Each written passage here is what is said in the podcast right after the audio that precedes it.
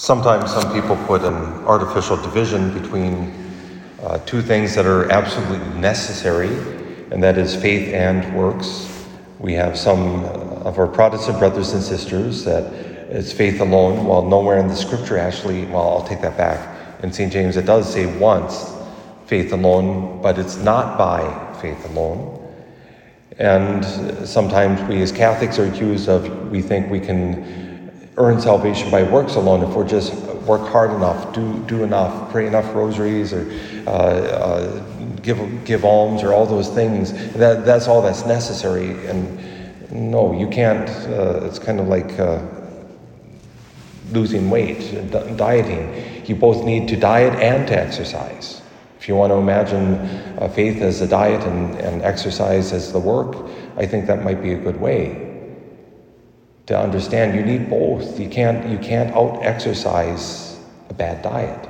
If you're eating a dozen Krispy Kreme donuts every day, no matter how much you run or walk, you're not going to be very healthy. We need both. We have to have both.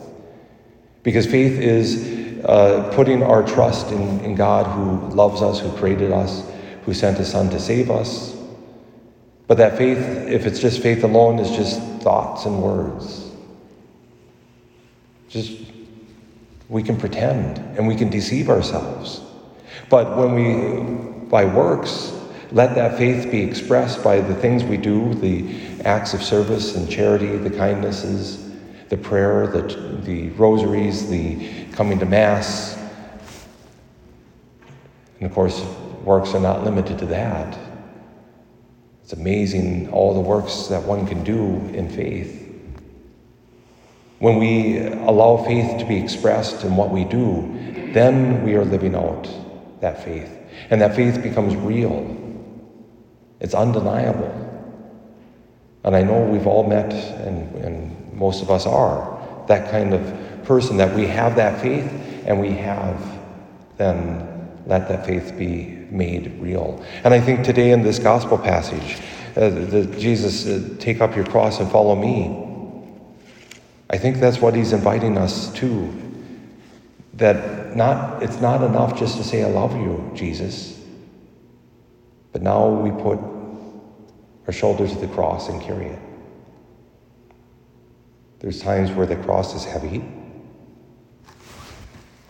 as my cross is today. And sometimes the cross is a little lighter, thank God.